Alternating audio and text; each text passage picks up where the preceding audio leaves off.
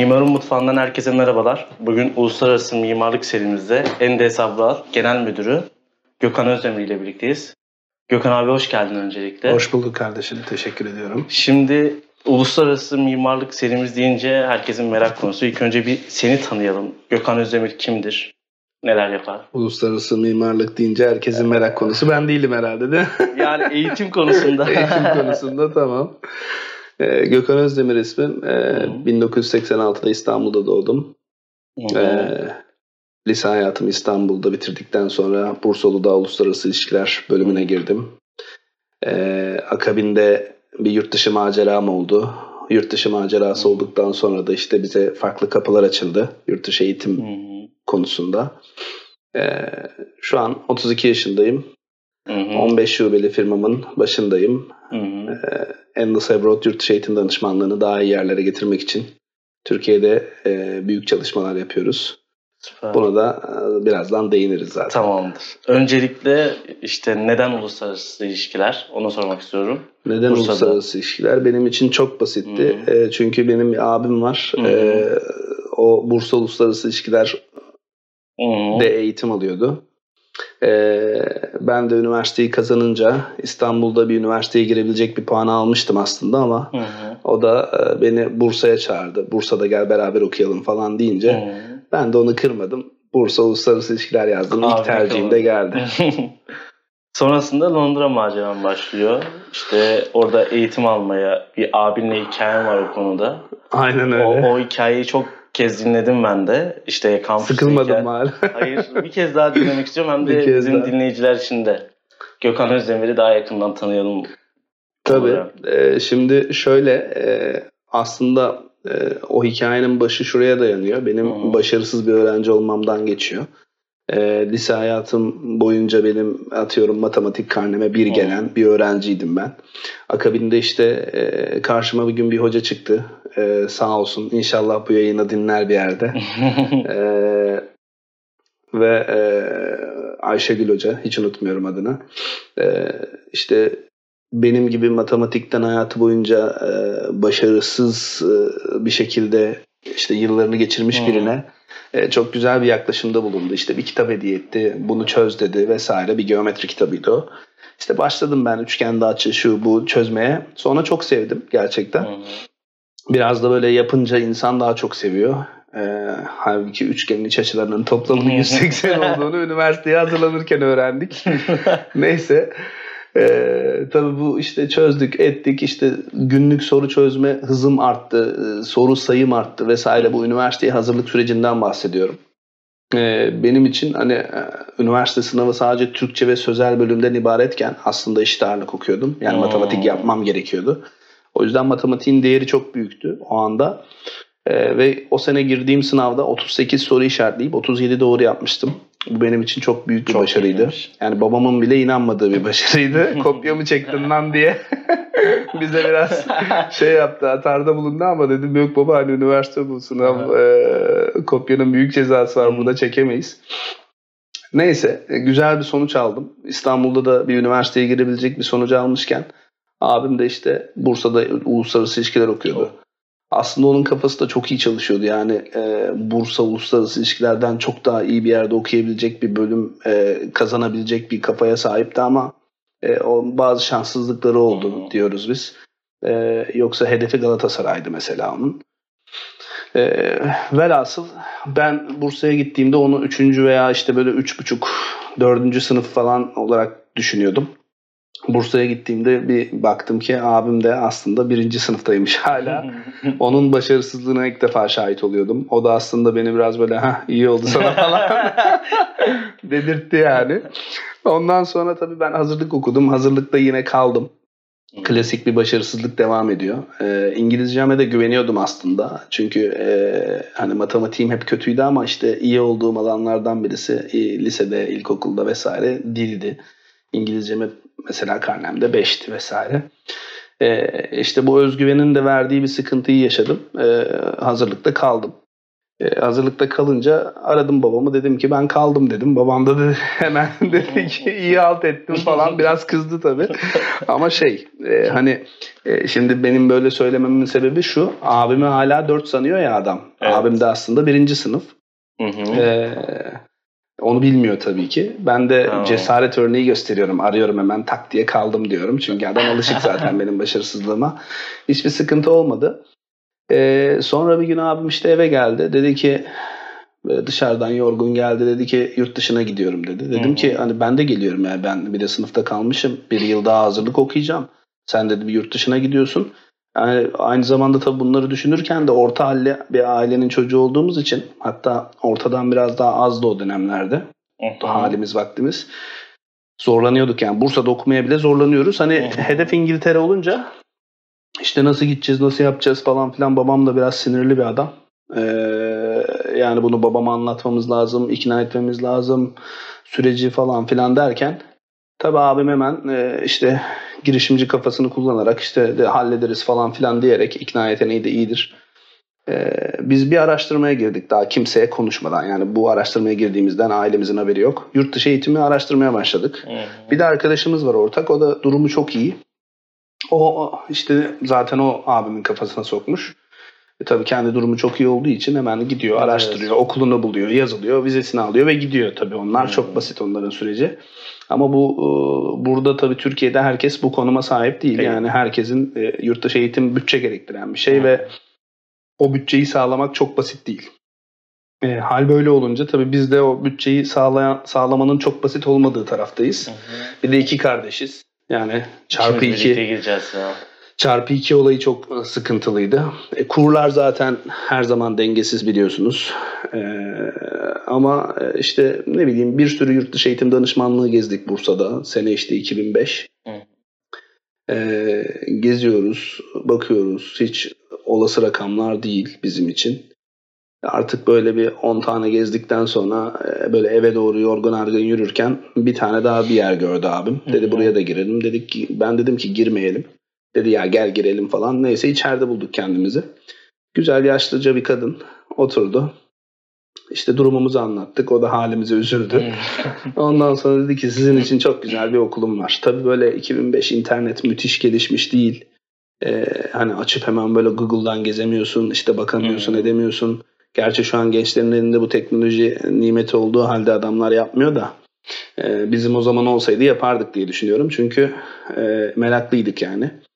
E, velhasıl bize bir okul söyledi. İşte arkadaşımızın gittiği okul 6 aylığı 5000 pound'tu mesela. Hı. Bizim okulumuz e, işte 9 aylığı 1000 pound'tu. Hı. Ben hemen dedim ki abla dedim bu gerçekten okul Londra'da mı? Londra'daysa da bu bir okul mu? Hani bizi dedim acaba böyle ağırdan bozma bir yere mi gönderiyor bu kadın?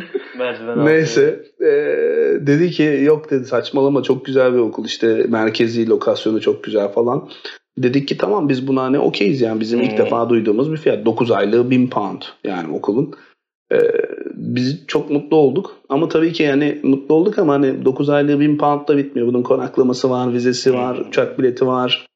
Hani e, her şeyi dengelemen lazım, düşündürmen lazım. Neyse işte biz abimle Bursa'da her şeyi satmaya başladık. Hı. Hatta şey diyoruz yani let go bizden sonra çıktı falan diyoruz. Ee, evde ne var ne yok her şeyimizi sattık. İşte PlayStation'ımız vardı, televizyonumuz vardı, buzdolabı vardı. İkinci el ne varsa sattık biz bunları. Biraz para topladık. Ön kayıtlarımızı verdik. Kadın da zaten buna okeydi. Çünkü Hmm. sisteme ön kaydı veriyorsun. Sonra vize için gerekli evrakları toplayıp vizeye başvuruyorsun. Vizeyi alırsan sonra paranın tamamını ödüyorsun. Ondan sonra biz her şeyi sattık yavaştan bir 10 gün içinde. Sonra İstanbul'a gittik. Dedik ki babamıza artık bu durumu açacağız. Hani bunun artık geri dönüşü de yok. Artık bir şekilde ikna olacak bu adam. O da böyle e, 15-20 kişi çalıştırdığı bir iş yeri var. Böyle atölye. Yani ayı zor döndürüyor adam. Hı. E, 3-5 kalırsa işte kalıyor. E, neyse girdik. E, sonra ben çıktım abimle babam yazıhanede konuşuyorlar. Bunlar e, tabii böyle yoğun bir konuşmaya girdiler. Hani içeriden sesler geliyor. Ben de dışarıdan dinliyorum falan böyle. Ee, en son böyle bardak mardak bile düşürdüler herhalde yani. Bir kırılma sesi geldi dedim aha abimi kesiyor. abimi dedim kurtarmam lazım. Neyse bir 10 dakika sonra çıktı. Ondan sonra e, abim bir göz kırptı böyle hallettim diye. Ben de seviniyorum falan ama sonra kulağıma böyle eğildi dedik Gökhan sadece kendiminkini hallettim falan dedi. Ah. Tabii ben böyle sinirlendim işte babam önden yürüyor zaten sinirli sinirli. Böyle önden yürüyen bir baba düşün arkada iki kardeş yürüyoruz. Oo. Ben böyle çelme takıyorum işte cimcik atıyorum söylesene diyorum falan. Ondan sonra işte neyse abim dedi ki baba dedi. Babam şöyle bir döndü baktı. Dedik Gökhan da gelecek dedi. Babam bu sefer çıldırdı tabii babam yani tutamıyorum. Sen dedi bunu da zaten yanında götürdün işte gitti sınıfta kaldı. Bıraksaydın şurada okuyacaktı falan filan. Şimdi İngiltere'ye kuyruk gibi dolaştırıyorsun. Ama neler diyor yani. yani. Ondan sonra Biriktirmiş galiba. Biriktirdi tabii. Yani ilk e, etapta çok kızamayınca beni de duyunca Hı. patladı adam. Sonra bunlar tekrar yazıhaneye girdiler. Sonra biraz daha hararetli konuşunca eee, şimdi baba- babam da o zaman amcamla çalışıyor. Amcam Hı. en küçük amcam. Eee, yani babam en babam en büyükleri, amcam Hı. da en küçükleri. Yani arada biraz yaş farkı var. Amcam da çok saygılıdır. Babama hiçbir şey demez. Hayatından da çok memnun değil Hmm. bir şekilde işte orada çalışıyor falan. Neyse babamla abim odadan çıktılar yine. Abim dedi ki hallettim dedi yine bir göz kırptı. Ee, amcam da abime diyor ki e, o esnada böyle Gökmen diyor bir yarım saat daha konuş benimle. yani e, güzel bir hatıraydı bizim için. Tabii e, abi dedim nasıl ikna ettin hani bu adamı? İşte tamam biraz hararetli geçti de konuşmanız. Ne söyledin? Duyamadım tam falan dedim. İşte attığı yalanları bir anlatmaya var. adam zaten bilmiyor hala. Yani e, normalde 4 olması gereken adam Hmm. birinci sınıf. Benle aynı sınıfta. Hmm. Abimin tabii söylediği şeyler işte biz bir burs almışız. Hmm. Yani kendisi bir burs almış. En son da adam şuna dank etmiş babamın kafası. Ee, demiş ki lan hadi sen başarılısın burs aldın. Bu ne aldı? Bu da sınıfta kaldı. Ona da demiş ki ya işte benim kardeşim olduğu için beni çok seviyorlar ya. Ona da eşantiyon öyle sağlayınca ee, bir şekilde oldu ikna ettim dedi. Tabii ondan sonra bizim vize sürecimiz ama abim babama hani vizenin bile garanti olduğunun ee, Hmm. şeyini vermiş, teminatını vermiş.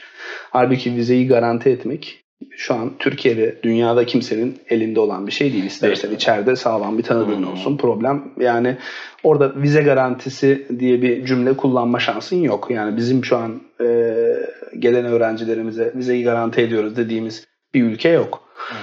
Böyle e, ufak tefek bazı ülkeler var. Vizesiz zaten giriş yapabildiğin ülkeler var ama hani böyle Amerika'dır, İngiltere'dir, Kanada'dır, Avustralya buralara vizesiz ya da işte vize garantisi deme şansın yok öyle bir şey. Tabii abim işte babamı ikna etmek için ya işte vizemiz de garanti zaten çıkıyor falan filan Hı. derken babam ikna olmuş. Akabinde biz vize çalışmalarına başladık. Tabii süreci çok derinden bilmediğimiz için Hı hı. ee, vizenin de zaman alacağını öğrendik. Yani bir, bir ay falan alıyormuş o zamanlar. Ondan sonra tabii dedik ki ya biz bir ay bekleyemeyiz. Yani Bursa'da her şeyi sattık. Burada da duramıyoruz. Geri dönmemiz lazım. Gidecek yerimiz yok. Yani bir an önce İngiltere'ye gitmemiz Evet. lazım bizim. Sonra bizim danışmanımız dedi ki bir çıkar yolunuz var dedi. Nedir dedik? Kıbrıs'tan alacaksınız dedi vizeyi. Kıbrıs'ta o gün çünkü o zaman da e, günübirlik vize veriliyordu. Yani Hmm. gidiyorsun başvuru yapıyorsun e, ve vizeni basıyor memur Hmm. basacaksa. Ondan sonra seni Yolluyor. yolluyor. Yani ya olumlu ya olumsuz pasaportunu alıp aynı gün içerisinde haberdar oluyorsun. Dedik ki bu tam bizlik süper. Kıbrıs'a gitmemiz gerekiyor bu sefer. Tabii e, babama yine anlatmamız lazım durumu. Kıbrıs nereden çıktı diyecek adam haliyle. O iki tane kardeş uçak bileti Hmm. işte konaklaması gerekebilir vesairesi olabilir. Neyse anlattık. Babam dedi ki Kıbrıs nereden çıktı? Abim dedi ki işte Kıbrıs'ta bizi hoca bekliyor. İşte pasaportlarımızı elden almamız gerekiyormuş. Bak vizemiz çıkmış biz pasaportları elden alacakmış. alacağız. Halbuki biz vize başvurusuna gidiyoruz yani olumsuz da olabilir. Evet. Velhasıl gittik Kıbrıs'a işte bir 30-35 kişilik bir gündü bizim için. Ee, biz de böyle sıramız sonlarda 27. 28. sıradayız. İşte böyle dosyaları çok olan elinde böyle işte kitap gibi dosya yapmış adam. Bizim Hı hı. elimizde iki dal böyle hani amcamdan aldığımız işte banka hesap Hı. özetleri bize sponsor olduğu için. İşte 3-5 böyle evrak Hı. eğitim gördüğümüze dair. İşte bir tane tapu oturduğumuz evin tapusu. Hı hı. Böyle basit evraklarla gittik yani hani olur diyor gittik ama ondan sonra onları görünce dedik ki bunlar yani zaten kitap gibi evraklarla gelmişler. Biz dedik alamazsak şaşırmayalım. Hı. Ondan sonra abi tabii korkmaya başladık. Ee, hani bir de şey demişlerdi bize Kıbrıs'ta rahat veriyorlar demişlerdi. Bir de biz böyle önümüzdeki 20-25 kişi ret yiyince abimle bembeyaz olduk yani bildiğin. Çok korktuk. Yani gerçekten çünkü e, hani vizeyi alamama korkusu değil o. O vizeyi alamazsak Ondan sonrası var. evdeki korku aslında. çünkü hakikaten Bursa'da her şeyi satmışız. Tekrar Bursa'ya gidip e, yeni bir düzen kurman gerekecek. Oraya bir daha masraf yapman gerekecek. Bir sürü sıkıntımız vardı yani. E, babama da hepsini olumlu anlatınca o olumsuzluğu nasıl söyleyeceksin? Orası da sıkıntı. E, yani o zaman bir çaresini bulacaktık herhalde ama neyse e, işte bizim önümüzde bir çocuk var. Bu çocuk yine böyle kitap gibi dosyası var. Daha önce yine bir yıl, üç ay İngiltere'de kalmış. Geçen yani atıyorum 2005'te biz başvuru yapmıştık. İşte orada çocuk e, hı. 2004'te İngiltere'de kalmış 3 ay. E, ve bu çocuk işte böyle çok relax, rahat bir şekilde diyor ki işte ya geçen yılda Brighton'da kaldım zaten Hmm. bana kesin çıkar falan filan. Sonra biz e, başkalarıyla konuşurken arkadan bir ses geldi. Bu çocuk bayılmış tamam mı? Bir döndük çocuk yerde. Vizeyi vermemişler çocuğa. İşte o da sinirlenmiş bilmem ne olmuş. E, dedik ki abi yani bizim demek ki olayımız imkansız yani burada hani bugün. Hmm. Çünkü vize gelmeyecek. Yani herkes ret alıyor. Neyse bize dediler Özdemir Brothers işte gittik oraya bankoya. Adam böyle bir abime baktı bir bana baktı işte klasik soru işte what is the purpose of your visit dedi. Hı. Ondan sonra tabii biz anlamıyoruz bakıyoruz böyle. Sonra yanında bir Türkçe, Türkçe konuşan biri sonra dedi ki niye gidiyorsunuz dedi söyleyin Türkçe dedi. Ee, anlıyor dedi Türkçe. Tam ben böyle lafa gireceğim abim böyle alttan beni tuttu dedi ki ya dedi benim kardeşim dedi hazırlıkta kaldı. İşte bir yıl daha hazırlık okuması gerekiyor. Hı. Bir yıl daha Türkiye'de hazırlık okuyacağına gitsin 9 ay eğitim alsın istedik dedi. Hı. İşte adam da ona ya sen gibi baktı böyle bir bakış attı. Hani Hı. sen ne ayaksın gibi. o da dedi ki ya işte kardeşim gidiyor yani ben de uluslararası ilişkiler okuyorum. Ben de okulumu donduracağım. Hem Hı. onunla beraber giderim hem de e, Yalnız ben de bırakmayacağım. hem yalnız bırakmayayım hem de işte ben de uluslararası ilişkiler Hı. okuyorum. Benim için de İngilizce çok önemli. O gidiyorken ben de beraber gidelim bu işi çözelim istedik diyor. Böyle bir adam bir evraklara biraz daha baktı. Çıkardı böyle bir şey. Bastı oraya. Özdemir Brothers you are approved.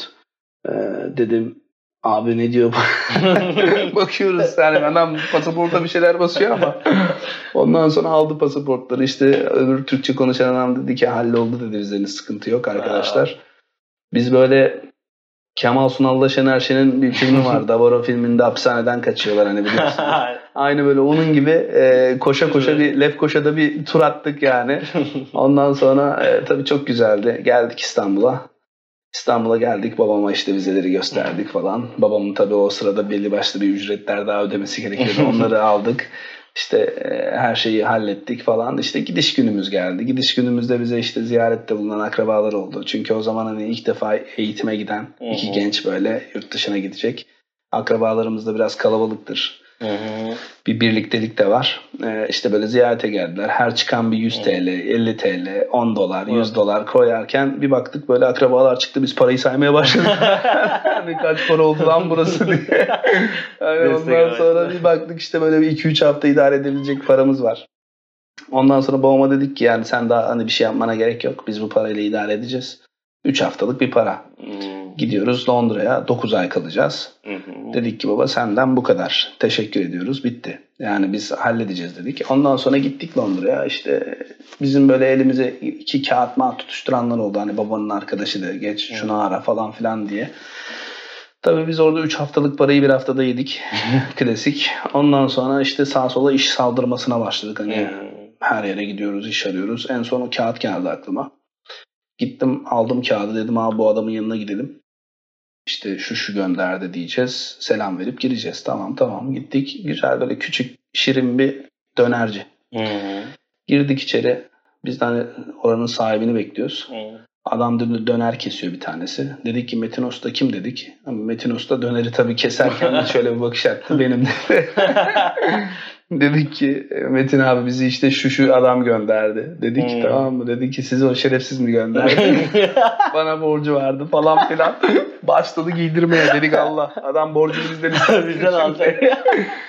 Bizim Neyse için bizi sevdi. Ondan sonra dedi size bir yemek ısmarlayayım oturun dedi. Tabii biz hani yemeği de duyunca direkt çöktük oraya. Güzel bir döner yedik. Dedik gençler burayı görüyorsunuz burası küçük. Burada yer yok. Siz dedi şuraya göndereyim. Orada kesin alırlardır benim selamımı söyleyin. Bir yere gönderdi bizi. Güzel bir restoran. Hmm. Ee, girdik restorana. İşte bir tane böyle çakı gibi adam çıktı yukarı böyle. iki katlı bir restorandı işte.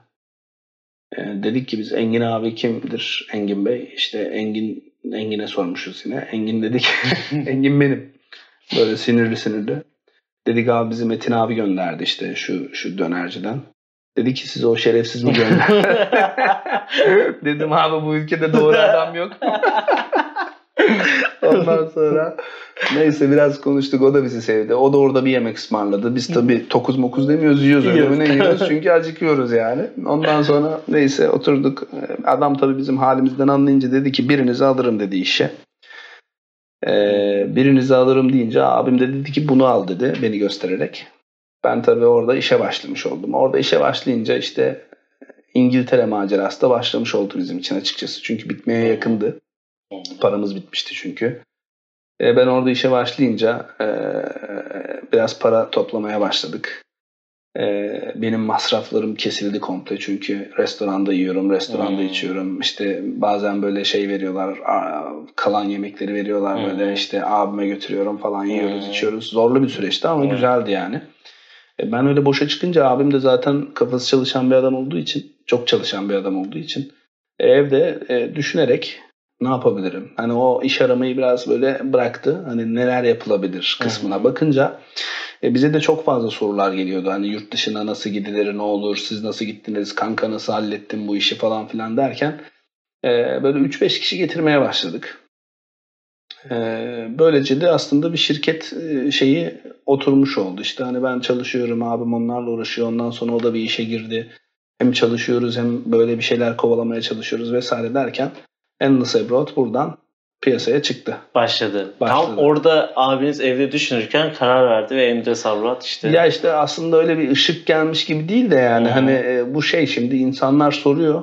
Sordukça e, diyorsun ki Çözüm arıyorsunuz. Çözüm arıyorsun çünkü hani bir ticari şey de beklemiyorsun açıkçası. Hı hı. Yardımcı olayım diyorsun. Hani adam gelmek istiyor.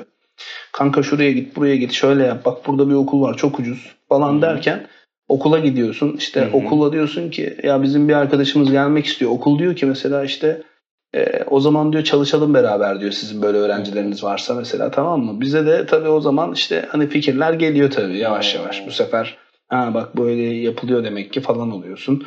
Tabii bunların hepsini abim böyle çözünce e, işte bir öğrenci, iki öğrenci, on öğrenci. Arkadaş çevremiz de genişti mesela bizim Bursa'da hareketliydik biraz. Hı hı. Ve asıl bu şekilde başlamış olduk. Ocak 2006'da Endes kuruluyor. Aynen Peki öyle. o Türkiye'ye döndüğünüzde mi başlıyor yoksa oradayken mi? başlıyor? İşte bizim oradaki sürecimiz bitince Türkiye'ye döndük biz. Hı hı. Türkiye'ye dönünce beraber e, abim işte burada tabii hem bitirmesi gereken bir üniversite. Aslında hani ben tabii diyorum ya adam birinci sınıfmış falan diyorum ya. Adamın tabii birinci sınıf değil ama hani birinci sınıftan aldığı atıyorum üç tane dersi var. Yani Hı. hani benimle aynı dersleri alıyor. E bu durumda hani ben de esprisine birinci Hı. sınıfsın sen falan Hı. diyorum ama hani üçten de ders alıyor. Yani okulu hani sağlam kassa iki yılda bitecek durumda. Hı. E, onun hadi okulunu bitirmesi gerekiyor. İşte ben de okula başladım ama tabii İngiltere'de öyle güzel bir hayat yaşadık ki 9 ay. Hı. Yani güzel derken çok zorlu, çetrefilli, sıkıntılı, işte hani sinirden böyle ağladığımız dönemler oldu falan filan. 9 ay böyle askerlik Hmm. gibi 19 yaşında. Ee, ama şeydi yani çok güzeldi şu açıdan çünkü kendi hayatını kendin kazanmaya başlıyorsun. Hmm. Kazandığın parayla geçinebiliyorsun. Bu çok önemli bir şey. Onu fark ettik. Ee, çünkü ben Bursa'da da çalışıyordum mesela bir yerde. Ee, kazandığım part time çalıştığım e, saat aralığı mesela part time diye beni işe Hmm. almışlardı. O saat aralığı aslında full time'dı mesela. 40 saat 35 saat Hmm. falan çalışıyordum. Zaten 40 saat full time. Ee, neyse bu çalışma temposuyla aldığım parayla kiramı ödeyemiyordum Hı. Bursa'da. Ee, bu yüzden hani e, biz İngiltere'de tabii yoğun bir çalışma temposuyla işte paranı kazanıyorsun. Ee, kiranı ödüyorsun. Çok iyi spor salonlarına gidiyorsun. Bir İngiliz gibi yaşıyorsun açıkçası. Her gün dışarıda yemek yiyebiliyorsun. İşte hani bunlar e, bir öğrenci kriteri olarak baktığımızda önemli kriterler. Ee, ş- kenara para da koyabiliyorsun aylık. Ee, hem birikim yapıyorsun hem konaklıyorsun hem sosyal hayatın gayet iyi geçindiriyorsun. E, bu durumda tabii ki çok avantajlı bir durum var İngiltere'de. E, ben de hani sürece yeni başlıyorum. Bursa'dayım. Hazırlığı yeni geçmişim. 4 yıl var. Ben dedim ki yani e, bu 4 yıl burada geçmez. İngiltere'yi gördükten sonra. O yüzden ben dedim ben tekrar gitmek istiyorum. Abim de dedi ki ya işte saçmalama falan dedi ama sonra biraz konuşunca o dedi ki senin yüzde yüz gitmen lazım dedi bu sefer. Ee, bu sefer başladık. İşte beni tekrar gönderme yollarına. Zaten 3-5 Hmm. kişi, 10 kişi, 20 kişi belki göndermiştik o zamana kadar. Ee, tabii hani ne kadar gidip bir şey orada kalmışsan da yine korkuyorsun yani. Hani ikinci Hmm. kez vizeye başvuracaksın. Ne oluyorsun sen ne ayaksın Hmm. diyebilir adam yani. Daha yeni gelmişsin İngiltere'den. Neyse. Bir cesaret örneği gösterdik. Ee, okulu bıraktım ben. Hı. O esnada işte bir de e, arkadaşım vardı bir kız arkadaşım. Onunla da evlendim. Hı hı.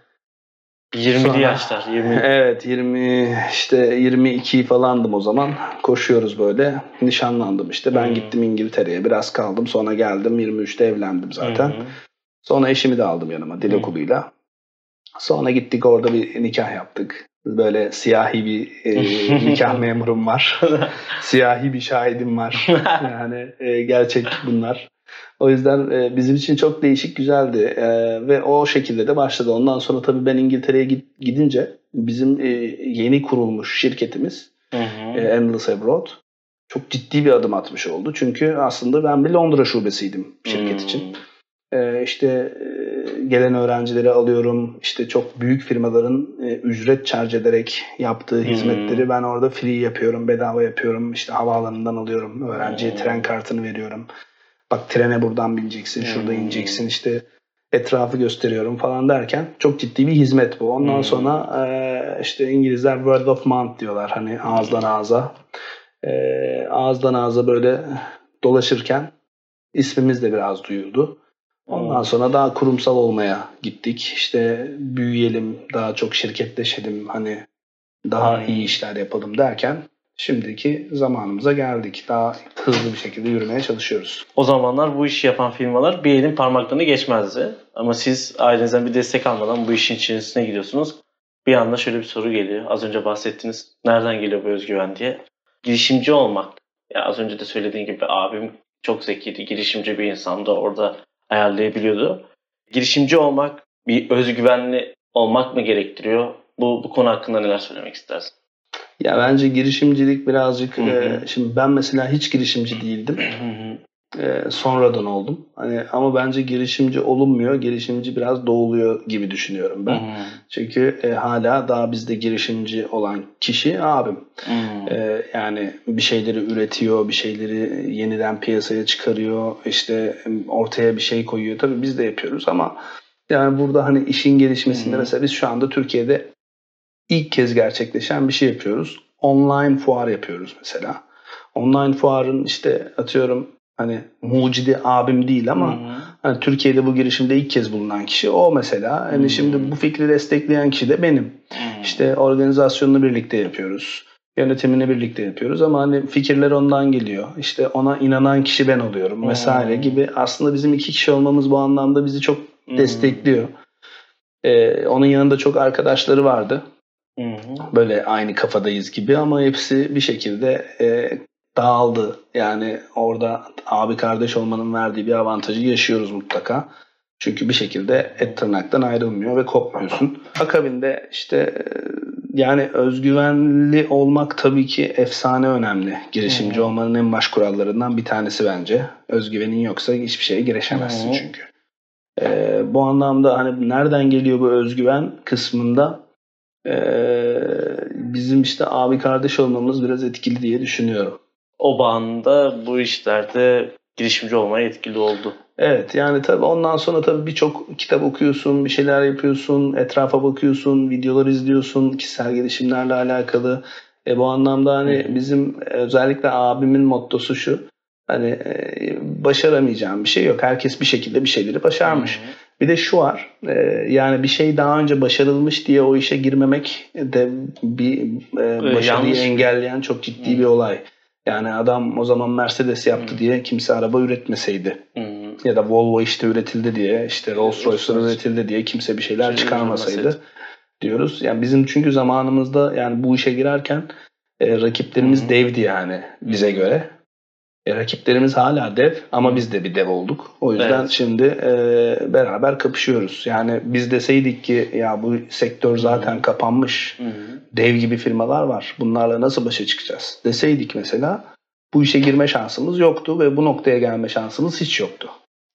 Peki Endless'i hikayesini konuştuk. Şimdi öğrencilerin merak konusu. Endless neler yapıyor? Öğrencileri yurt dışına gönderme süreçleri hakkında ne tür prosedürler var? Örneğin işte e, dil eğitimi, yurt dışı Tabii, üniversite eğitimi. Anladım. Evet. Yani e, şimdi belli başlı programlar var. Yani bizi arayıp abi beni yurt dışına gönder deyip işte 35 yaşına gelmiş lise mezunu bile olmayan arkadaşlar da var. Onları tabii ki yermiyorum ama yani bu çok normal. Hani adam liseyi okumamış, iş hayatına girmiş ee, ama tabii ki onların süreci eğitim yoluyla biraz daha sıkıntılı. Yani hani işte bir e, diploması yok vesairesi yok, hiçbir şeyi yok. E, hani çok geliri de yoksa zaten orada iş hani tamamen aslında bitiyor gibi bir şey var. Ama atıyorum işte adam lise mezun değil ama çok iyi bir iş tutturmuş. Hesabı kabarık. Gayet de güzel. İşleri de çok iyi. Şimdi bu tarz insanları gönderebiliyoruz ama buradaki bizim olayımız gerçekten eğitim. Yani eğitimle yurt dışına gitmek isteyen, gerçekten eğitim isteyen insanlara ulaşmayı çok istiyoruz. Çünkü bu anlamda iyi hizmet veriyoruz. Yani Anderson yaptığı hizmetler arasında işte dil eğitimi en başta. Yani Türkiye'nin zaten en büyük sorunsallarından bir tanesi dil eğitimi.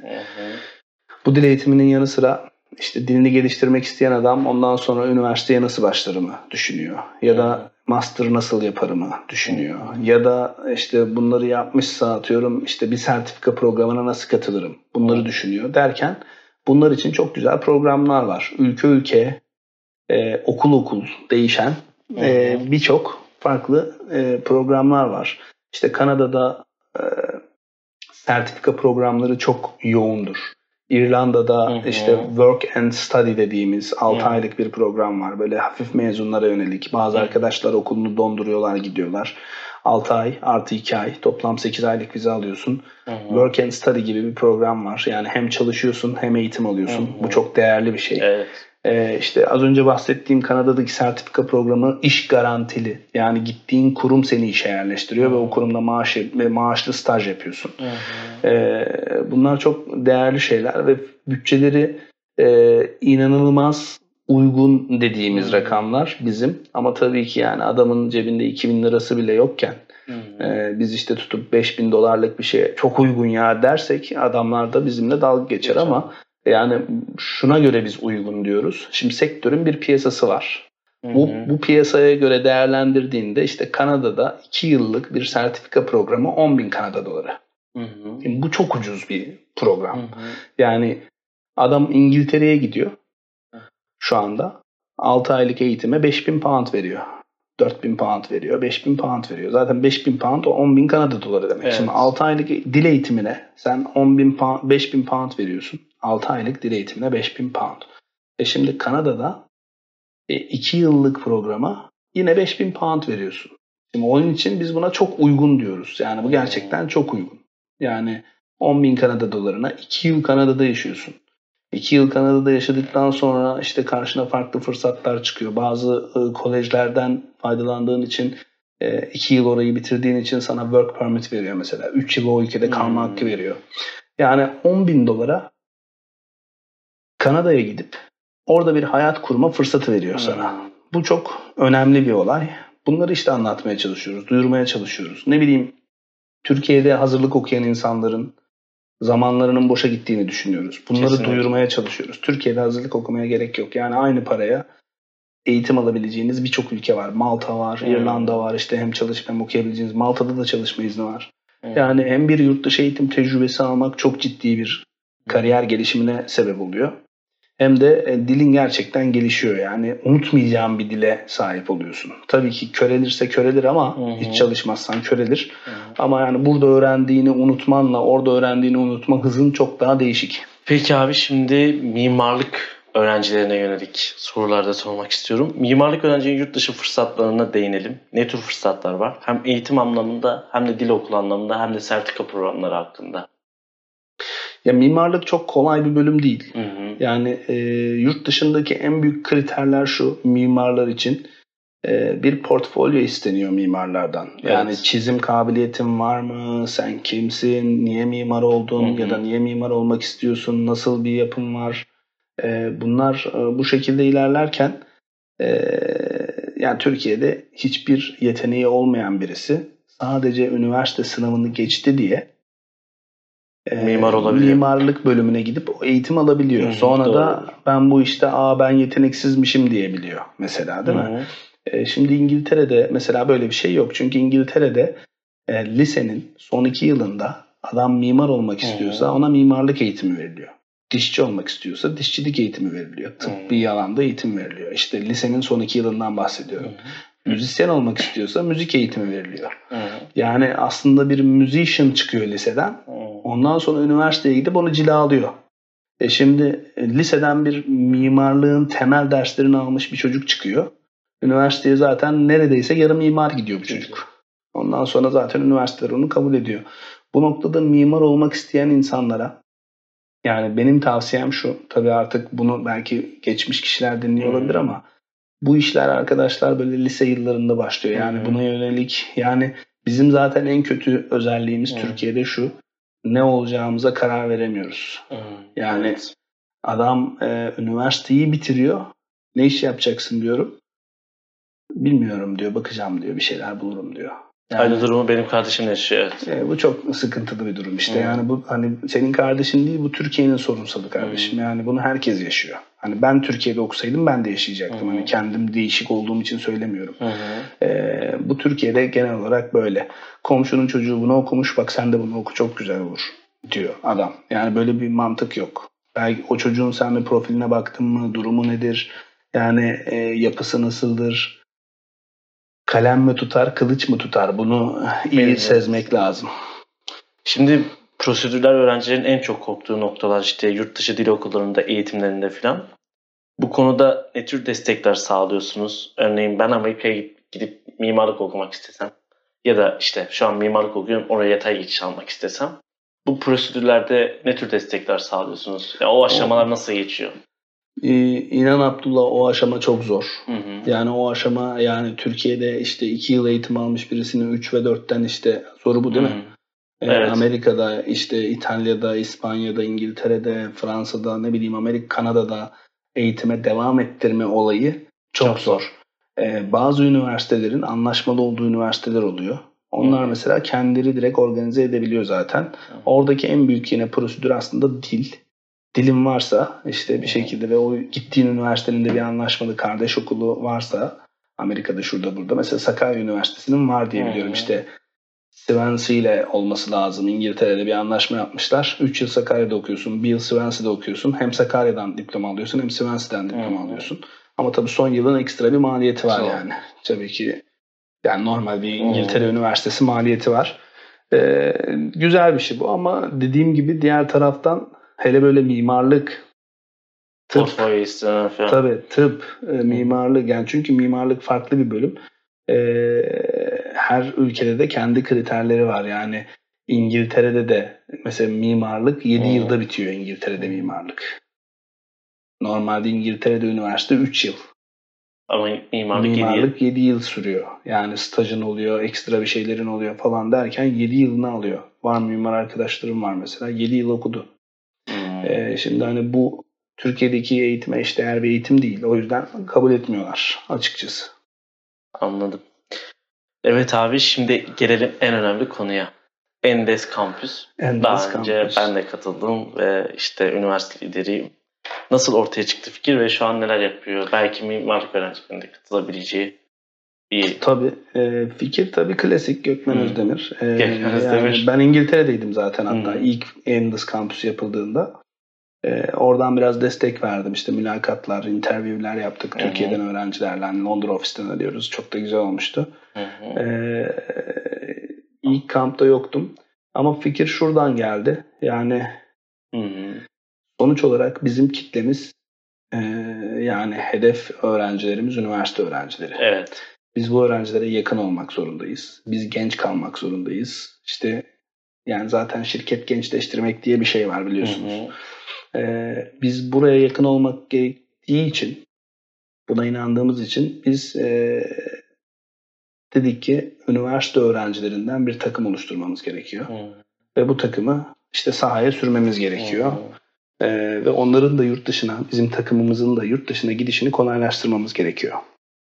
Bu alanda e, bir girişimde bulunduk. Hı hı. İşte duyurular yaptık, takım oluşturuyoruz, işte üniversite liderimiz olur musunuz gibi gibi. Hı hı. E, çok ciddi başvurular aldık. O başvuruları elememiz gerekti. Çünkü bizim e, ilk başta hedefimiz 30 kişiydi. 30-35. Hı hı. E, biz bir anda böyle 1000-1500 başvuruyu görünce e, bu, oturduk bu sefer. Bütün ekip işte ben Londra'dan, abim buradan işte e, böyle arkadaşlar falan derken çalışan arkadaşlar. Herkes mülakat yapmaya başladı. İşte şunu yapabilir misin? Böyle bir şeyin var mı? Böyle bir kabiliyetin var mı? İşte mülakat Hı. yapıyoruz. İşte telefon mülakatı, Skype mülakatı ve yüz yüze görüşme gibi üçe böldük. Çünkü Hı. hani aşamalı olması gerekiyor ki adam birincide elenenler oluyor, ikincide Hı. elenenler Evet. oluyor. Otomatikken gelmiyor, katılmıyor. Hani onun da işte sabırlı olmadığını görüyoruz vesaire vesaire. Derken öyle seçimlerle, iyi kişilerle, iyi seçimlerle 7 yıldır yaptığımız bir şey. Bu yıl yedincisini düzenledik Hı. Eylül ayında 2019'da Evet. çok iyi geçti bizim. Ee, hı. Şu anda e, Türkiye'nin değişik 60 üniversitesinden 120 liderimiz var. Bu her yıl yenilenen liderlerden bahsediyorum. Ee, ve çok da iyi gidiyor. Bu liderler yurt dışına çıkışını kolaylaştırmak için ne gerekiyorsa onu yapıyorlar. İşte öğrenci getirdiklerinde bizden bir bonus alıyorlar. Bir puanlama sistemimiz var. Bu puanlama sistemini tutturan işte yurt dışında ücretsiz eğitim kazanıyor Hı hı. vesaire gibi böyle teşvikli hem öğrenciyi çalışmaya yetecek hem iş hayatına sokacak hem yeni bir sektör öğretecek aslında bir sistem Endless Campus çok da verimli olduğunu düşünüyoruz. Liderler her sene değişiyor mu? Yoksa e, Liderler şöyle her sene değişiyor aslında ama tabii ki geçen yılın başarılı liderleri Hmm. bu sene de aramızda olmak isterse oluyorlar. Ee, onları da o şekilde biz destekliyoruz. Ee, işte geçen yılın başarılı liderleri bu sene koordinatör oluyor. Yani Hmm. 3 yıldır kampa katılan lider de var. Ama her sene biz yeni seçimler yapıyoruz. Hmm. Çok iyi. Şimdi ben de birkaç şey söyleyeyim. Ee, lider olarak bizim üniversitede.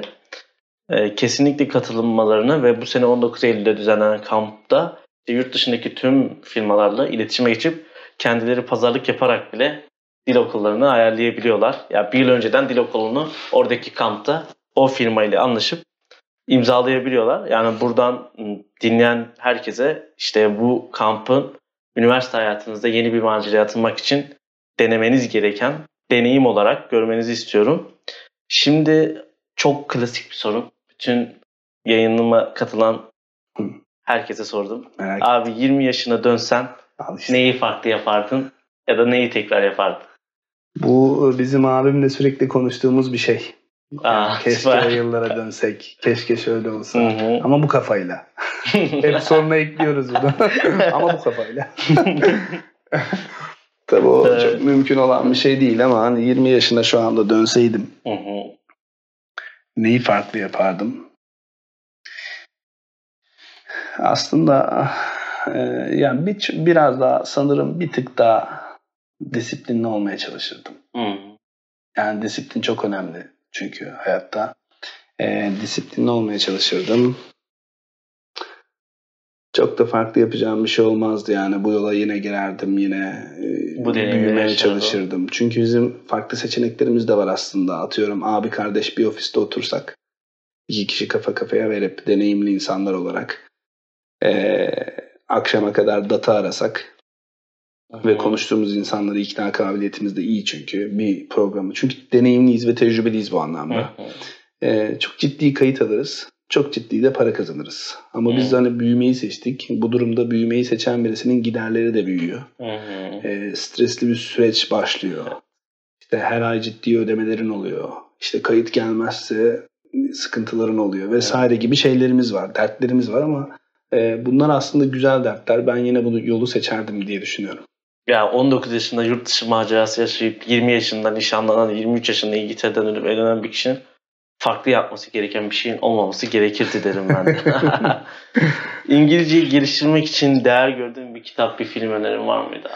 Yani yok ee, aslında şöyle e, çok fazla film izliyorum. Yani şu an evimde dizi de olabilir. Yani. Evet, şu an evimde benim sadece hani İngiltere'de biriktirdiğim 350 tane DVD'm oh, var. Ee, yani e, film izlemeyi seviyorum. E, şöyle bir tavsiyem var kesinlikle. Hı. E, dün biriyle konuştum. O da diyor ki abi diyor film izliyorum diyor işte. Ya diyor Türkçe izleyip İngilizce altyazı açıyorum.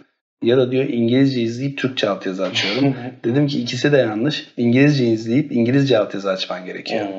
e, bu çok ciddi bir e, evet. e, olay bence. E, benim eşim böyle öğrendi mesela İngiltere'de. E, İngilizce film izliyoruz, İngilizce altyazı okuyoruz. Anlamasanız bile. Anlamasak da okuyoruz. Evet. O filmi üç kere de izliyoruz. Çünkü genelde seçtiğimiz filmleri severek izliyoruz. Hı hı. Ama tabii hani anlamasam bile kısmında da değildik olayın. Çünkü hani o seriye başladığımda benim İngiltere'deki işte 6. yılımda, eşimin 3. E, yılıydı falan. İngilizce altyapımız biraz vardı. Şimdi okuduğunu anlıyorsun zaten. Orada duyduğunu anlamak önemli. Çünkü altta yazınca İngilizce onu bir şekilde anlıyorsun. Ama e, duyduğunu anlıyor musun? O biraz önemli. Altyazı olmazsa problem oluyordu. Ama şimdi mesela hani çok akıcı bir şekilde anlayabiliyorsun ve bunu buna borçluyuz diye düşünüyorum. Kitapta şöyle hani kitap önerin okumak için mi ders çalışmak için mi? Ya aslında okumak için hem dil geliştirmeye ya da senin için önemli olduğunu düşündüğün okumak kitap için olarak. onun bir şeyi yok. Onun bir e, kısıtlaması olayı yok. kısıtlaması yok. Sevdiğin e, tür bir kitabı alıyorsun İngilizce okuyorsun. Tabii ki dili ağır olan yazarlar var, dili kolay olan yazarlar var. E, bunlara biraz dikkat edilmesi gerekiyor. Onu da o da çok basit yani şöyle içini açıp şöyle bir göz gezdirdiğin zaman bir sayfayı ha ben bu kadını anlarım diyorsun hmm. ve okuyorsun. Benim yaptığım taktik oydu. Hmm. Şimdi Gökhan abi son sorumuza geldik. İşte ben de burada izleyicilerimize, dinleyicilerimize senden bir hediye isteyecektim. E, klasik e, bizim iki haftalık hediyemizden hmm. verebiliriz. İki zaman, hafta Londra'da ücretsiz eğitim verebiliriz. O zaman süper. İşte buradan bu fırsatların peşinden koşmak gerekiyor. Az önce Gökhan abinin dediği gibi bizim zamanımızda böyle bir internet olacak. Biz kesinlikle faydalanırdık filan. Yani siz de bu fırsatlardan kesinlikle faydalanın.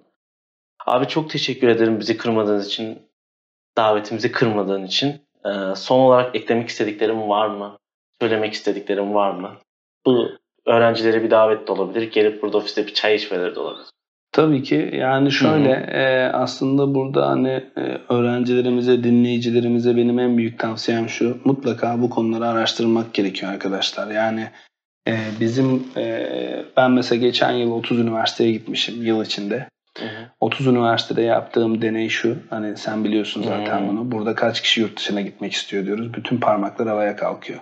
Kaç kişi bize 3 tane yurt dışı eğitim firması ismi sayabilir diyoruz. E, kimseden ses çıkmıyor. E, çünkü kimse araştırmamış bu konuyu Hı-hı. daha önce ve herkesin gitmek istediği bir şey bu. Hı-hı. Yani istediği bir şeyi geçtim artık zorunlu olan bir şey. Hı-hı. Yani yurt dışı tecrübesi diye bir şey var. İşverenlerin aradığı. Yani hangi üniversiteyi bitirdiğinden önce artık bu sorular geliyor. Yurt dışında bulundun mu? Hmm. Kaç ay yaşadın? Nereden eğitim aldın? Gibi sorular geliyor. Ee, o yüzden hani insanlar kendini geliştirmek zorundalar sürekli. Değişmek zorundalar. Olumlu yönde. Hmm. Ve bunun için araştırma yapmak zorundalar. Ve bize her zaman ulaşabilirler. Endless Campus'u öğrencilerimiz mutlaka deneyimlemeli hmm. diye düşünüyorum. Çünkü yurt dışından 20-22 kurum geliyor her sene. E, bu kurumlar hem kendi tecrübelerini aktarıyorlar, hem satışla ilgili te- tecrübelerini aktarıyorlar, hem çalışma hayatıyla ilgili tecrübelerini aktarıyorlar, hem işte öğrencilerin gideceği okullarla ilgili tecrübelerini, şehirlerle ilgili, ülkelerle ilgili hmm. tecrübelerini aktarıyorlar. Yani orada 4 gün aslında müthiş bir kamp. Yani giren öğrencinin hani 4 gün sonunda çok verimli eğer geçirdiyse kampı ben artık bir yurt dışı eğitim danışmanıyım diyebileceği duruma getirmeye çalışıyoruz hmm. öğrencileri. O çok etkili. Oraya katılabilirler. Bir de sürekli e, olumlu anlamda ne yapabiliriz? Sorgulamaları gerekiyor. Yani hani e, işte bugün olumlu ne yaptım gibi hmm. bir tik koymaları lazım. Bu çok önemli. E, bunları yapsınlar. Sonra 20 yaşına döndüğümde şunu yapmalıydım demesinler. Çünkü az önce ben belki o soruya cevap veremedim ama e, inanın çok farklı yapabileceğim şeyler var diye düşünüyorum. Tabii o an aklına gelmiyor insanın ama e, o yüzden en azından bugün olumlu ne yaptım tikini atarlarsa hmm. bakalım ne kadar tik atabiliyorlar. E, yılın sonunda bir değerlendirsinler kendilerini. Çok teşekkür ederim abi. Bu kanalda mimarlık öğrencilerine ve mimarlara arşiv oluşturabileceğimiz sorulmayanların sorulduğu bir kanal olması hayalimiz. Bu hayale ortak olmak isteyen tüm öğrenci arkadaşlarıma eğer sen de bize katılıp yayın yapmak istiyorsan açıklamadaki mail adresinden ulaşabilirsin. Şimdi uluslararası mimarlık serimizde az önce demiştim uluslararası mimarlık deyince akla ben gelmiyorum. Ya bu serimizde yapmak istediğimiz ilk kişi olarak sizsiniz abi. Hı. Yapmak istediğimiz mimarlık öğrencinin uluslararası fırsatlarda ne tür Deneyimler elde edebilir? Onları sormaktı. Anladım. Bunun için tekrar ben teşekkür etmek istiyorum. Yani o yüzden bu serimize uluslararası mimarlık serisi dedik. Yoksa bu e, tamamen kendimizin uluslararası neler yapabileceğimizi öğrenmeleri ve diğer öğrencilere aktarabilmemizle başladı. Bugün Uluslararası Mimarlık serimizde Endes Abros kurucu ortağı ve genel müdürü Gökhan Özdemir ile birlikteydik. Bizi kırmadıkları için teşekkür eder. Başka bir mimarın mutfağında görüşmek üzere. Hoşçakalın.